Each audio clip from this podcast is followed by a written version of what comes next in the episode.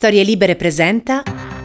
Buongiorno e benvenuti in questo nuovo appuntamento di Quarto Potere, la rassegna stampa di Storie Libere, venerdì 14 gennaio 2022, come sempre in voce Massimiliano Coccia e come sempre andremo a vedere quello che ci riservano i giornali che troverete questa mattina in edicola. A dare uno sguardo ovviamente alle prime pagine, ancora una volta il tema del colle è predominante all'interno del eh, dibattito eh, sui quotidiani. Il manifesto titola Il colle di bottiglia, con una foto ovviamente del eh, Quirinale e forse la metafora eh, di questa strettoia che eh, man mano va eh, delineandosi è, è, quella più riuscita per descrivere anche il dibattito che si sta consumando all'interno del eh, centrodestra e eh, del eh, centrosinistra. E nel centrodestra ovviamente tiene banco eh, la divisione come titola Repubblica, colle destra divisa tra eh, Matteo Salvini, Giorgio Meloni e eh, Silvio Berlusconi che improvvisamente si ritrovano non più sulla stessa parte della barricata ma in qualche modo antagonisti, antagonisti eh, di una candidatura che non dà eh, i frutti eh, sperati o quantomeno i frutti dichiarati eh, da eh, parte di eh, Silvio Berlusconi. Berlusconi infatti riunisce Salvini e Meloni ma sulla sua candidatura aumenta lo scetticismo. Nella coalizione Gianni Letta esce allo scoperto per il colle, serve un pacificatore, Renzi fossi loro, cambierei cavallo. E, e, questo diciamo è eh, un po' il grande tema che avvolge eh, il, eh, il centrodestra, il grande tema che sostanzialmente ha a che fare sempre ciclicamente con le eredità di Silvio Berlusconi, quello che Silvio Berlusconi eh, appunto eh, ha dato al, eh, al centrodestra e quello che non riesce più a dare. E il Corriere della Sera invece eh, sceglie per eh, aprire eh, il Covid, eh, il giornale diretto da Lucio Fontana titola Virus la battaglia sui dati, esperti divisi, l'Istituto Superiore di Sanità, gli asintomatici vanno eh, testati e eh, nel taglio centrale invece la decisione storica della regina Elisabetta ehm, che toglie il titolo di altezza reale al figlio Andrea che è coinvolto nel caso Epstein, ricordiamo il caso Epstein caso eh, internazionale di eh, violenza sessuale su minori in cui anche il principe Andrea è coinvolto e con questa decisione il eh, figlio di eh, Elisabetta d'Inghilterra andrà a processo negli Stati Uniti da semplice cittadino. Infatti ha deciso a, eh, a togliere i titoli militari al principe Andrea, inoltre non potrà più essere chiamato Altezza Reale, il duca di York dovrà rispondere davanti ai giudici americani delle accuse per abusi sessuali e questo diciamo è un eh, tema molto importante che eh, chiaramente mette la eh, regina eh, davanti anche a una svolta storica e possiamo dire all'ennesimo dolore eh, pubblico e, e, privato che eh, un po' eh, la, eh, la, riguarda. E eh, la stampa invece sceglie un'apertura che riguarda eh, anche qui il Covid e nel taglio alto le regioni troppe regole col Covid si eh, convive e nel taglio centrale Draghi ai partiti io ci sono, tocca a voi. E anche qui è un tema a mio avviso eh, particolarmente interessante, è quello che si sta eh, sviluppando intorno alla leadership di eh, Mario Draghi che come dicevamo fino a qualche tempo fa era diciamo come dire eh, l'uomo buono per tutte le stagioni evidentemente adesso ehm, non lo è più. E, e, ma perché non lo è più? Semplicemente perché il voto sul Quirinale eh, cerca anche di essere un po' eh, in questo eh, in questo momento storico una sorta di eh, momento rifondatore della politica e quindi eh, con tutte quante le forze di attrazioni reciproche eh, si cerca insomma di piazzare una pedina però conti alla mano e questo è anche molto facile farlo nessuno dei eh, contraenti ha i numeri per eleggere un presidente eh, della Repubblica politico qualche modo, come sono stati eh, i precedenti, eh, seppur con ruoli di terzietà, provenivano tutti quanti da una famiglia politica ben definita. Diciamo, il Presidente della Repubblica tecnico, se così lo vogliamo chiamare, eh, alla Carlo Azeglio Ciampi, è eh, anche sintomo di un Parlamento iperfrastagliato che potrebbe generare un eh, topolino. E, mh, mm, appunto il, ehm, il dibattito che, che, sta avvenendo nel centrodestra è, è, è, quasi un dibattito psicologico tra i figli e il padre, ma eh, a riservarci in qualche modo delle eh, attenzioni oggi è, è, nuovamente la scomparsa di David Sassoli perché eh, nella giornata di ieri si è tenuta la Camera Ardente a, a Roma, eh, una Camera Ardente che ha visto una incredibile partecipazione popolare, una Camera Ardente che ha eh, visto tutte le più alte cariche dello Stato eh, alternarsi eh, davanti al feretro del Presidente del Parlamento europeo, ce lo racconta eh, sul Corriere della Sera ehm, Monica Guersoni, l'abbraccio di Roma a David Sassoli c'era tutta Roma al Campidoglio per l'omaggio a David Sassoli, scrive la Roma dei Palazzi, che contano è quella del Popolino, il capo dello Stato, il capo branco degli scout, col cuore gonfio di ricordi del migliore rubetto di sempre, immagine di candore purezza e lealtà. La scomparsa a 65 anni del Presidente del Parlamento europeo ha commosso Italia l'Italia e ha eh, riunito per un giorno almeno tutto l'arco costituzionale in un abbraccio rispettoso ai bipartisan che sorprende interroga in giorni di lacerazioni in attesa per il voto del Quirinale. Sarebbe stato un grande capo dello Stato, sussurra il Dem Lelefiano e Gianni Letta, eterno abbraccio da Storia Berlusconi, suggerisce ai grandi elettori di cogliere la grandissima lezione e il contributo di David alla pacificazione del paese.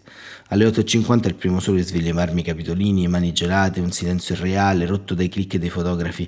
Il sindaco Roberto Quartieri accoglie la moglie Alessandra Vittorini, figli Liva e Giulia e il capo di gabinetto a Bruxelles Luca Nitiffi. Ma ecco l'auto che porta il feretro, la bara essenziale di legno chiaro che chiude sempre l'ex vice direttore del TG1 il eh, alto dirigente del PD, morto l'11 gennaio ad Aviano per un grave disfunzione del sistema immunitario. Il presidente Mattarella entra per primo nella Camera ardente e porta ai familiari il cordoglio del paese intero e la sua personale emozione. Il premier Draghi si ferma tre minuti intorno al ritratto di Sassoli che sorride sotto la bandiera dell'UE. Partono le note sagre di Bach e arrivano i presidenti Fico e Casellato, i leader di oggi e di ieri, i sindaci, i parlamentari europei e i tanti, tantissimi cittadini comuni con un fiore in mano, un pensiero bello nella testa, una lode da annotare nei registri in pelle nera negli addii. Onore ad una persona d'onore, bello eri e di aspetto gentile. Ciao David, era il mio giornalista preferito, buon viaggio. 4.000 persone a portare affetto e sede di buona politica, un fenomeno che l'ex ministro De Rio spiega con la saggezza del popolo. In lui la gente ha visto l'autenticità. La fila sulla piazza parte eh, dalla scalinata, eh, si snoda tra i dioscuri, accarezza la statua di Marco Aurelio. Intanto, sotto la prima firma di Mattarella, si allunga l'elenco dei nomi e dei grazie per la misura, la sobrietà, il garbo, la visione, l'europeismo, l'umanità, l'equilibrio e la generosità. Franceschini accarezza la bara, Conte arriva con il consigliere Dembettini e insieme per diversi minuti aspettano che D'Alema ceda loro il passo per porgere condoglianza alla vedova. Beltroni piange bei tempi quando si sognava di cambiare le cose insieme. Godor lo ricorda come timido, appassionato, inconsapevole della sua bellezza e capace di arrossire. Ci sono le rose di Nancy Pelosi e quelle dell'executive board della BCE. C'è il picchetto d'onore dei colleghi amici della RAI e quello della delegazione del PD con Enrico Letta che si asciuga gli occhi. Il predecessore Tajani piange la perdita di un grande presidente, non è l'unico omaggio da destra, perché anche eh, Salvini e Meloni eh, dicono era leale, mi mancherà. Giù sulla piazza Renzi ricorda il ballottaggio del 2009 a Firenze quando Davide gli diede una mano a diventare sindaco. Nei mercati con lui si raccoglievano un sacco di voti. La signora Cecilia, 75 anni, una rosa gialla, sta in fila da un'ora. Voto per Giorgio Meloni, non sono europeista, ma sono qui oggi perché Sassoli eh, era una persona per bene. Si fa sera e la moglie Sandra, come la chiamava da 50 anni il compagno del liceo Virgilio, diventato compagno di una vita, è ancora in piedi tra gli stucchi, gli arazzi e le corone di fiori della protomoteca, dopo aver accolto ogni parola, ogni abbraccio, ogni lacrima con un amore che non vuole finire. Oggi alle 12 le segue di Stato a Santa Maria degli Angeli, presenti Vornellayer e Michel, lunedì a Strasburgo l'ultimo addio con Draghi, Macron e Letta. E questo sostanzialmente è il, è il ricordo di Monica Guerzoni e ehm, questo diciamo è, è anche eh, come dire, forse il, il, rimpianto più grande che c'è intorno alla figura di David Sassoli, eh, diciamo il rimpianto che poi in questa fase storica eh, tutta eh, la classe dirigente e la politica ha intorno a, a quelle che eh, riconosce come migliori solo in termine postumo. È vero, David Sassoli era presidente del Parlamento europeo, eh, ma eh, sostanzialmente eh, ha dovuto fare l'expat, diciamo, per eh, affermare in qualche modo eh, la sua capacità, la sua visione, per mettere in pratica eh, quello che eh, nel corso degli anni aveva eh, appreso e imparato eh, nelle tante palestre della politica che aveva eh, attraversato, da quella dei ragazzi di Zaccagnini, passando per il cattolicesimo sociale, lo scautismo. Ehm, David Sassoli appunto eh, ha perso ad esempio le primarie per diventare sindaco di Roma, le ha perse contro chi? Contro eh, una politica di apparato, una politica eh, a quel tempo incarnata da Ignazio Marino che arrivava eh, con i moduli in bianco firmati eh, per la presentazione delle candidature alle primarie per il sindaco e eh, moduli che furono riempiti con il nome di Marino, moduli preparati dalla, dalle correnti. E, e Sassoli quella battaglia la perse, così come eh, perse poi successivamente eh, e si accorse di quanto non eh, sarebbe stato diciamo funzionale eh, al sistema, al palazzo, sempre su Roma, quando gli riproposero nuovamente di diventare sindaco di Roma. Ecco, mh, la morte di Sassoli ci deve anche far riflettere sullo iato eh, tra eh, la società eh, politica percepita dal palazzo e quella percepita dai cittadini. Vedere tante persone in fila e, e trovare il cordoglio unanime eh, intorno diciamo, alla, alla, figura di Sassoli in queste ore non è solamente un uh, riflesso dettato uh, dalla sua bonarietà, dal suo flusso di uh, eh, diciamo di, di, eh, di, bellezza che comunque eh, traspariva dal modo con cui comunicava, dalla gentilezza della sua posa, dalla gentilezza dei suoi discorsi, ma eh, era sostanzialmente eh, diciamo la rappresentazione plastica che quando la politica è abitata non solo da persone per bene, ma da persone che hanno un ideale alto e altro, eh, quel distacco eh, che in qualche modo svuota le urne, quel distacco che svuota eh, le ambizioni di partecipazione pubblica, quel distacco che svuota l'affezione, viene sostanzialmente superato. Viene superato perché eh, abbiamo bisogno non solo di eh, strategia, abbiamo bisogno non solo di eh, senso di appartenenza, ma abbiamo bisogno estremamente di coerenza e, e questo insomma è il, il, messaggio più grande che a mio avviso questa scomparsa ci, eh, ci regala, ci, eh, ci impone e, e, questo diciamo è un, è un, tema su cui molto probabilmente eh, tutto il dibattito pubblico dovrebbe interrogarsi ma eh, sicuramente non avrà la forza di, eh, di farlo ma ehm, insieme appunto alla politica estera e quella di Sassoli è politica estera anche. Diciamo eh, la pagina degli esteri eh, è, è, densa ed interessante quest'oggi. E sempre sul Corriere della Sera il corrispondente a Londra Luigi Ippolito ci racconta sostanzialmente il eh, caso Epstein e quindi eh, quello che sta accadendo a, alla Casa Reale inglese e quello che sta accadendo eh, al principe Andrea, perché eh, la regina, come abbiamo detto, degrada Andrea a privato cittadino, non potrà più usare il titolo di Altezza Reale, Giuffre rifiuta l'ipotesi di un accordo extragiudiziale da 10 milioni, Giuffre, Virginia Giuffre è la vittima eh, di, eh, presunta vittima di Andrea del Duca di York. Eh, cala la mannaia a Buckingham Palace, scrive Luigi Ippolito, la regina Elisabetta ha deciso di tagliare i ponti ufficiali col suo figlio prediletto, il principe Andrea, sul cui capo pende una eh, causa legale per, strupo, per, stupro intentata da Virginia Roberts Giuffre, una, vi, una delle vittime del magnate pedofilo Jeffrey Epstein e della sua complice Ghislaine Maxwell. Una nota del palazzo ha annunciato ieri sera che Andrea è stato privato dei titoli reali e militari e che ora in poi dovrà difendersi come un privato cittadino. Il principe resta altezza reale, ma come Harry e Meghan non potrà più fergiarsi pubblicamente dell'appellativo. Una mossa dolorosa decisa al termine di una serie di conversazioni tra i membri più importanti della famiglia reale, inclusa la sovrana che pure ha sempre avuto un debole per Andrea, ma è una svolta che si è resa necessaria dopo che un giudice di New York mercoledì aveva dato via libera alla causa intentata da Virginia Roberts, che ora in poi eh, si fa chiamare col nome da sposata di Giuffre, uno sviluppo che rischia di coinvolgere l'intera monarchia britannica in un sordido scandalo rispetto al quale la Maxit, Maxit lo scisma dei duchi di Sussex, eh, impallidisce e che quanto conseguenze può far sbiadire perfino la memoria dell'abdicazione di Edoardo VIII nel 1936. Ieri si era affacciata l'ipotesi che il principe volesse tentare un accordo extragiudiziale in extremis offrendo a Virginia Giuffre 10 milioni di sterline circa 12 milioni di euro, ma il legale della donna ha spiegato da New York che è molto importante per Virginia che la questione sia risolta in un modo che renda giustizia a lei e alle vittime, in altre parole nessun patteggiamento. E anche il principe secondo la BBC intende continuare a battersi.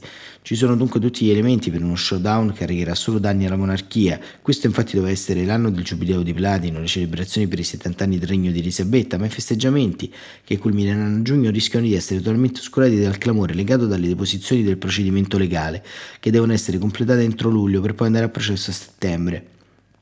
Quel che, peggio potrebbe essere, ehm, quel che peggio potrebbero essere coinvolti anche altri membri reali della famiglia. L'ex moglie di Andrea, Sara Ferguson, che è ancora duchessa di York, potrebbe essere interrogata, così come la figlia Beatrice, che Andrea ha usato come alibi per sostenere di non aver incontrato nel 2001 l'allora 17enne Virginia Roberts. Il principe eh, dovrebbe essere sentito via video per un'intervista che potrebbe durare fino a 7 ore senza intervalli e che verrebbe registrata sotto giuramento, il che espone Andrea a un'eventuale incriminazione per spergiuro. Se il principe dovesse perdere la causa, si aprirebbe uno scenario da incubo. Il regno di Elisabetta, per ragioni inevitabili, volge al termine. Presto Carlo sarà re, ma rischia di essere un sovrano il cui fratello è stato condannato per stupro. Una macchia che non si vede come si possa essere lavata. La vicenda getta poi un'ombra sulle relazioni fra Gran Bretagna e Stati Uniti. Per due anni l'FBI ha cercato di interrogare Andrea in relazione al caso Epstein, con il quale il principe era in stretti rapporti, ma la richiesta inoltrata dal governo di Londra è stata insabbiata. Se il principe volesse andare a New York a difendersi di persona rischierebbe di essere arrestato dall'FBI e costretto a sottoporsi alle loro domande. Un'ipotesi raggelante.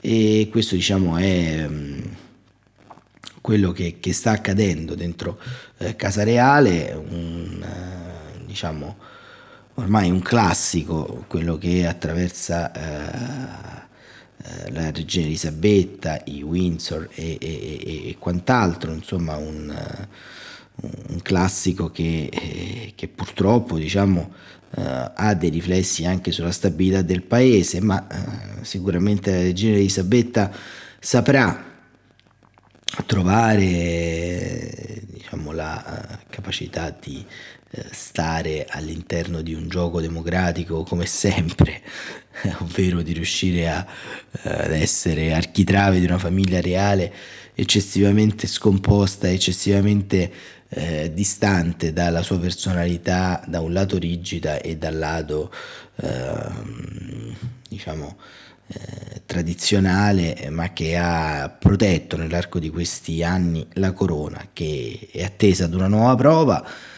una prova che sicuramente seguiremo nei prossimi mesi e che ci farà anche riflettere sul ruolo eh, della monarchia e in questo caso sul caso Epstein che in Italia viene trattato con leggerezza ma che in verità è veramente un eh, caso su cui riflettere ancora una volta per la capacità predatoria di una serie di uomini di potere, capacità predatoria nei confronti di donne, minorenni, di eh, donne indifese e, emesse all'interno di un circuito vizioso veramente raggelante. Ma eh, cambiamo argomento perché Claudio Dito su Repubblica eh, intervista il eh, segretario generale della Nato Stoltenberg eh, sulle questioni delle cosiddette linee rosse che abbiamo spesso attraversato, ovvero i conflitti ad est che muovono il, eh, lo scacchiere della diplomazia e la geopolitica. Stoltenberg con Mosca intesa lontana, Putin vuole dominare i vicini ma reagiremo. E da Bruxelles appunto Claudio Dito scrive la Nato sarà al fianco dell'Ucraina se la Russia la attaccherà. In quel caso ci saranno conseguenze, ma non si scenderà in guerra. Il segretario generale della Nato Jens Stoltenberg ammette che i tre vertici che si sono susseguiti in questa settimana con i delegati di Mosca non hanno prodotto passi in avanti. La situazione rimane critica e avverte che non potrà mai essere accettata la richiesta del Cremlino di imporre vincoli alle libere adesioni da parte degli stati europei dell'Alleanza Atlantica. Vogliono controllare i loro vicini, ma sarebbe contrario ai nostri principi fondamentali, dice. E proprio in base ad essi la risposta della Russia e anche all'espansionismo cinese sarà sempre intransigente. Claudio Dito domanda, dopo questa serie di incontri a Ginevra e poi a Bruxelles con il Consiglio NATO-Russia e quindi a Vienna con il summit OXE, quali sono le sensazioni sull'approccio russo al negoziato? In sostanza, stanno negoziando in buona fede o no? Stoltenberg risponde, difficile dirlo, stiamo aspettando la risposta della Russia, non sono stati in grado di darci alla riunione di mercoledì. Posso dire che le discussioni sono state difficili, abbiamo passato quattro ore ad affrontare una vasta gamma di questioni. Loro hanno sollevato i problemi di sicurezza, noi le nostre preoccupazioni. Siamo molto distanti, il confronto è stato aperto e franco, ma l'importante in questo momento critico, dice il segretario generale della Nato per la sicurezza europea, è che ci siamo seduti insieme attorno a un tavolo, la prima volta in più di due anni. Abbiamo proposto altri incontri e spero che accettino di continuare. Abbiamo bisogno di dialogo quando le tensioni sono così alte. Oggi però il rappresentante russo ha detto che a breve non vede la possibilità di nuovi incontri, c'è il rischio di una, des- di una escalation, chiede Tito, e le- se la Russia invaderà l'Ucraina, la Nato sarà costretta ad andare in guerra nell'Europa orientale e, e l'Ucraina, dice Stoltenberg, è un partner di grande valore, lo, abbiamo, lo aiutiamo nel diritto fondamentale all'autodifesa, diamo il nostro supporto in particolare Stati Uniti, Regno Unito e Turchia nella fornitura di attrezzature nell'addestramento, ma Kiev non è un alleato della Nato. L'impegno a difendere tutti gli alleati vale solo per gli alleati. Se la Russia usa di nuovo la forza contro l'Ucraina sarà un errore strategico, avrà gravi conseguenze in termini di sanzioni politiche, economiche e finanziarie. Noi continueremo a sostenere l'Ucraina e sappiamo che Kiev è molto più capace di difendersi ora rispetto al 2014. Le sue forze sono meglio addestrate e meglio equipaggiate, poi naturalmente faremo ciò che è necessario per assicurare la nostra presenza.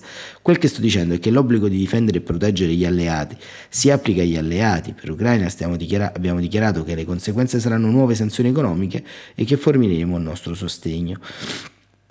E Tito incalza, ma se Kiev chiedesse di aderire definitivamente alla Nato, quale sarebbe la risposta? Sì o no?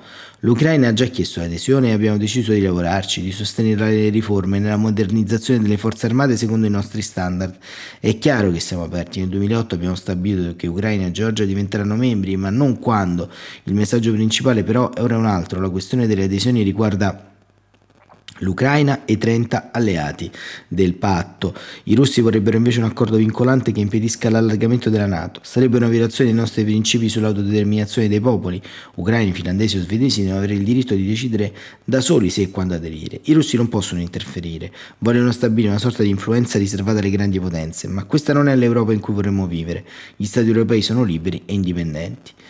Lei dice, chiede Tito, che la porta sarà aperta ma non quando. Questa crisi può accelerare il percorso, magari nei prossimi mesi. E, e ciò che è nell'ordine del giorno ora sono le riforme. Aiutare l'Ucraina, risponde il segretario generale della Nato. Ripeto, il punto adesso non è, è, la, è l'aggressività russa, non il resto. Hanno occupato una parte dell'Ucraina, la Crimea, controllano il Donbass attraverso il sostegno dei separatisti e poi cercano di costringerci ad accettare un trattato legalmente vincolante che violerebbe la sovranità nazionale. Questo è il noto cruciale. Tito poi sposta l'argomento e chiede ma cosa succede in Afghanistan invece? E Mosca cerca di estendere il suo ombrello strategico anche in questa parte dell'Asia centrale. È una crisi che rende Putin e la Cina più potenti in quest'area? E in generale, risponde Stoltenberg, quello che vediamo è che la Russia riesce in un certo senso a ristabilire la sua sfera di influenza, lo stanno facendo anche lì, siamo molto preoccupati.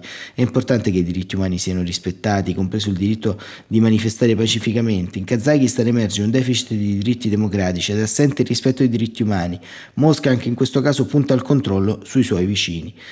Il problema del rispetto dei diritti umani c'è anche in Cina, chiede Tito. È vero, la Nato è un'alleanza basata su alcuni valori fondamentali, sui diritti umani, sulla libertà, sulla democrazia. In Cina abbiamo visto l'oppressione delle forze democratiche, delle minoranze, anche a Hong Kong la repressione dei media indipendenti. Tutto ciò dimostra l'importanza dell'alleanza tra Nord America e Europa a difesa delle democrazie. È importante anche perché c'è in gioco pure la sicurezza nazionale. Lei sta per concludere il suo mandato, mm, considera Claudio Dito, e domanda quale sarà la sfida più difficile per il suo successore. Viviamo in un mondo imprevedibile, ci saranno sorprese e quale sarà la prossima crisi. Il mio messaggio principale è che dobbiamo prepararci agli imprevisti. Stati Uniti e Europa vogliono insieme eh, valere il 50% dell'economia mondiale, insieme siamo in grado di preservare la pace. A questo proposito devo ringraziare attraverso voi l'Italia per i suoi contributi alla sicurezza della Nato, per il ruolo giocato in modo meraviglioso in Iraq, in Afghanistan e in Kosovo. E in chiusura Tito domanda, la prossima estate l'Alleanza Atlantica approverà il suo Strategic Concept, le nuove linee guida del patto, la Cina verrà considerata una minaccia strategica. Nel precedente eh, piano strategico del 2010 la Cina non era menzionata, presto però avrà la più grande economia del mondo, il secondo più grande progetto di difesa, la più grande marina. Si avvicina all'Africa, si allunga verso l'Artico, cerca di controllare le infrastrutture in Europa, si lancia nel cyberspazio e negli investimenti di armi nucleari a lungo raggio, tutto questo riguarda la nostra sicurezza. L'ascesa della Cina offre anche l'opportunità per le nostre economie, ma dobbiamo impegnarci con Pechino pure sul cambiamento climatico. Ognuno di questi fattori sarà assolutamente ass- affrontato nello Strategic Comset e questo diciamo è il... Um, il pensiero del segretario generale della Nato in questa bella intervista di Claudio Dito che come vedete apre una serie di questioni importantissime per eh, il nostro prossimo futuro. Eh, quel eh, panorama geopolitico descritto da Stoltenberg è in qualche modo il panorama sul quale ci dovremo fare i conti nei prossimi mesi e capite l'importanza cruciale di giocare un ruolo essenziale all'interno di questo scacchiere da parte del ehm, appunto eh, del, del, del, mondo, del mondo eh, europeo, della diplomazia italiana, ma soprattutto eh, di una eh, ritrovata eh, comunità internazionale e, e, di una ritrovata volontà di arginare l'espansione eh, che viene appunto da est, da Russia e, e Cina nei confronti eh, delle nostre democrazie liberali. E eh, invece il corrispondente sempre di Repubblica Paolo Mastrorilli riferisce un po' il eh, fallito vertice tra uh, Stati Uniti e Russia proprio sull'Ucraina, il vertice dell'Ocse, Ucraina fallisce il dialogo USA-Russia, prepariamoci alla possibile escalation, il Cremlino basta negoziati e vuole inviare soldati a Cuba e Venezuela. Paolo Mastrorilli scrive che i colloqui tra Russia e eh, Stati Uniti sono finiti in un vicolo cieco e i tamburi di guerra suonano forte, si alza il tono della retorica tra Washington e Mosca dopo gli incontri di Ginevra, Bruxelles e Vienna, evocando i fantasmi di un conflitto nel cuore dell'Europa. Al termine del vertice ieri all'Ocse, il vice ministro degli esteri russo Sergei Ripakov ha detto che non c'è motivo di continuare il dialogo perché gli americani hanno rifiutato le richieste fondamentali del suo governo, cioè negare all'Ucraina l'ingresso nella Nato, bloccare l'espansione verso est dell'alleanza e tornare all'architettura della sicurezza in vigore prima del 97. Il Cremlino il capo della diplomazia Sergei Lavrov hanno confermato questa linea la Russia minaccia di inviare soldati a Cuba e Venezuela come risposta alle truppe occidentali nei territori nell'ex patto di Varsavia. Mike Carpenter, ambasciatore degli Stati Uniti all'Ox ha risposto che dobbiamo prendere queste dichiarazioni seriamente per prepararci all'eventualità che possa esserci un'escalation. Ha ribadito che gli occidentali sono pronti a negoziare sui missili, le esercitazioni e le garanzie di sicurezza per Mosca, ma non a rinunciare ai principi fondamentali della Nato. Se la Russia metterà fine con colloqui dimostrerà che non era seria nel perseguire la diplomazia e il consigliere per la sicurezza nazionale Jack Sullivan ha aggiunto che Mosca potrebbe fabbricare un pretesto per l'invasione. Joseph Borrell, responsabile della politica internazionale dell'Unione Europea, dopo aver incontrato i colleghi di esteri e difesa a Brest, ha detto che il negoziato sull'Ucraina non può continuare sotto la minaccia delle truppe di Mosca al confine e il futuro del gasdotto Nord Stream 2, che dovrebbe collegare Russia e Germania, dipenderà dall'esito della disputa. Il segretario generale dell'ONU, Antonio Guterres, ha denunciato la retorica di guerra, sollecitando le parti a trovare una soluzione che garantisca stabilità e sicurezza all'Europa. Ecco, vedete, nella eh, diciamo, sovrapposizione di interessi interessi economici e eh, energetici a quelli geopolitici, c'è forse anche l'incapacità da parte dell'Unione Europea di, eh, di, trattare Joseph Borrell in qualche modo ne è il responsabile in termini pratici perché continua eh, in modo strutturale a ehm, diciamo avere eh, un atteggiamento mh, mm, come dire eh, che eh, in qualche modo eh, quasi derubrica i, i, diritti umani alle, eh, diciamo, alle questioni economiche e, e, politiche. Questo è un problema che secondo me l'Unione Europea deve risolvere a stretto giro perché altrimenti potrebbe trovarsi in una partita di lose-lose, perdere da un punto di vista eh, della strategia geopolitica da un lato e perdere da parte della strategia energetica dall'altra e questo diciamo è una cosa che eh, non possiamo eh, permetterci. E, ehm, Davide Frattini invece sul Corriere della Sera da Gerusalemme ci racconta eh, un'operazione dei servizi eh, segreti israeliani, una rete iraniana reclutata online, Israele sgomina le spie casalinghe. Eh, da Gerusalemme eh, Frattini scrive la missione affidata alla fisioterapista era quella di chiedere alla parlamentare Katie Schritt di lasciarsi fotografare durante il trattamento. A una delle sue tre complici, come la definiscono gli agenti dei servizi segreti israeliani, è stato chiesto di provare a ottenere un ruolo da comparsa durante le riprese della serie televisiva Teheran, un'altra di disegnare la struttura del palazzo del comune a Beit Shemesh nel nord del paese o di recuperare notizie sull'unità dell'esercito. Il fatto che le donne adesso arrestate più il marito di una di loro non fossero in grado di ottenere informazioni tantomeno riservate non avrebbe scoraggiato il loro manovratore che si è presentato via Facebook come un ebreo iraniano e i sospetti sull'uomo non hanno fermato le improbabili spie interne dal cercare di accontentarlo, forse abbindolate dai regali e dalle piccole somme ricevute in cambio degli sforzi. Gli analisti considerano la vicenda una semifarsa e giornali scrivono di congiura delle casalinghe, preoccupato invece il premier Natalie Bennett che eh, invita i cittadini a stare allerta, a diffidare i tentativi di creare polarizzazione nella società e minare la stabilità politica. I 007 dello Shin Bet non dicono eh, se questioni di sicurezza sono state davvero rivelate, vogliono usare gli arresti anche come deterrente. Queste persone hanno commesso azioni gravi, hanno messo se stesse, le loro famiglie e gli israeliani in pericolo. In, in un caso, Rambot Mandar, come si sarebbe fatto chiamare l'agente iraniano, ha cercato di convincere il figlio di una delle donne a farsi arruolare nelle squadre di intelligence dell'esercito. La fisioterapista avrebbe chiesto a Shitrit, deputata del Likud, il partito guidato dall'ex premier Netanyahu, di aiutarla a trasferire il ragazzo nell'unità 8002, celebre per incursioni informatiche contro l'Iran. L'agente ha pubblicato una foto al suo profilo Facebook. Appare giovane, gli occhiali con le lenti colorate, la barbarata, non si è però mai fatto vedere in video dalle donne sostenendo che il suo cellulare fosse rotto. Questa vicenda, all'ispettore Clouseau, commenta il quotidiano Arez, prova che gli iraniani non siano per ora riusciti a arruolare informatori di alto livello e allo stesso tempo dimostra che stanno allargando il più possibile la rete per pescare pesci e informazioni anche piccole.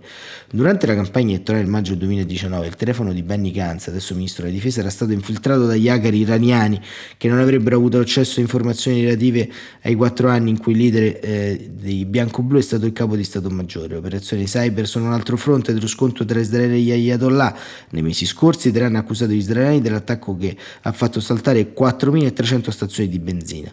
L'intervento ha danneggiato il circuito per le carte elettroniche emesse come buoni dal regime, causando caos nelle strade e, e questo diciamo è anche il, diciamo, il, il mondo che, che si che si sta muovendo anche qui su delle linee di demarcazione molto molto ampie e strette. Il fronte medio orientale è un fronte da tenere molto molto eh, in analisi perché ovviamente ci eh, racconta il, eh, il, il, tema centrale di questa eh, campagna eh, mondiale di destabilizzazione delle democrazie occidentali e eh, diciamo anche qui in termini di spie e eh, controinformazioni. C'è la notizia riportata da Repubblica da Roberto Brudelli che negli anni 80 il neocancelliere Olaf Scholz fu spiato dalla Stasi capelli arruffati e giacca marrone, così appare Olaf Scholz in una foto del 4 gennaio dell'84 a Berlino Est, colui che oggi è cancelliere seduto accanto ad altri giovani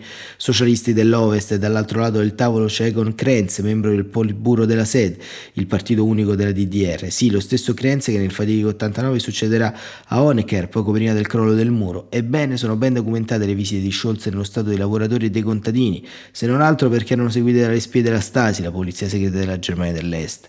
Sono vicini i rapporti con confidenziali redatti dagli agenti delle DDR che avevano messo sotto osservazione Scholz sin dal 78, appena uscito dal liceo. La rivelazione della Bild che ha avuto accesso agli atti conservati in archivio federale, quel che colpisce è l'attenzione che veniva riservata al giovane Scholz, tanto che alcuni di questi dossier furono inoltrati al KGB. In diverse occasioni, aggiunge il tabloid, la DDR aveva steso un tappeto rosso al giovane Olaf, per esempio quando nell'88 attraverso il checkpoint di Friedrichstrasse le guardie ricevettero l'ordine di assicurare il visto gratuito, uno sdoganamento cortese senza controllo doganale. In qualità di esponente di prima fila degli Jusos, i giovani socialdemocratici, Scholz si era legato più volte alla DDR. Quel che all'epoca la propaganda di regime raccontò, ma che gli venne annotata dagli uomini della Stasi, è che nell'incontro con Kerenz la delegazione Scholz affrontò pure il tema scomodo dell'arresto dei due dissidenti. Scholz era sotto osservazione agli 007 d'oltre cortina anche ad Amburgo, città in cui per molti anni eh, sarà sindaco. Tra i vari informatori uno rispondeva al nome del codice di eh, Kugel, Sfera, era l'ex funzionario dell'SPD Kurt Wand, arrestato poi negli anni 90. Da parte sua Scholz ha commentato il caso Stasi in modo sobrio. Naturalmente so anch'io di essere stato spiato. Non è bello, ma così è. E se l'ha presa Scholz con filosofia possiamo prenderla anche noi con filosofia questa notizia dicendo che in fin dei conti la Stasi ha avuto occhio lungo perché in qualche modo ha eh, seguito e, e circuito eh, quello che adesso è divenuto eh, il eh, presidente del il cancelliere appunto eh, della Germania per oggi è, è, davvero tutto, abbiamo cercato anche di concludere la settimana con un po' di notizie dall'estero per eh, deprovincializzare un po' il dibattito che si noto intorno al Quirinale, ovviamente la prossima settimana sarà eh, quella decisiva per eh, comprendere quali strategie finali invece i partiti adotteranno per scegliere il successore di Sergio Mattarella. Per adesso è davvero tutto, non mi rimane altro che augurarvi davvero un buon fine settimana e un buon proseguimento di giornata e ringraziarvi come sempre dell'attenzione che riservate a Quarto Potere e a questa rassegna stampa che vi invito a condividere sui vostri canali social e su tutte le piattaforme che ritenete opportuni. Grazie ancora e buon proseguimento di giornata.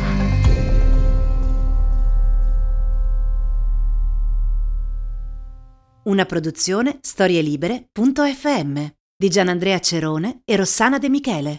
Coordinamento editoriale Guido Guenci.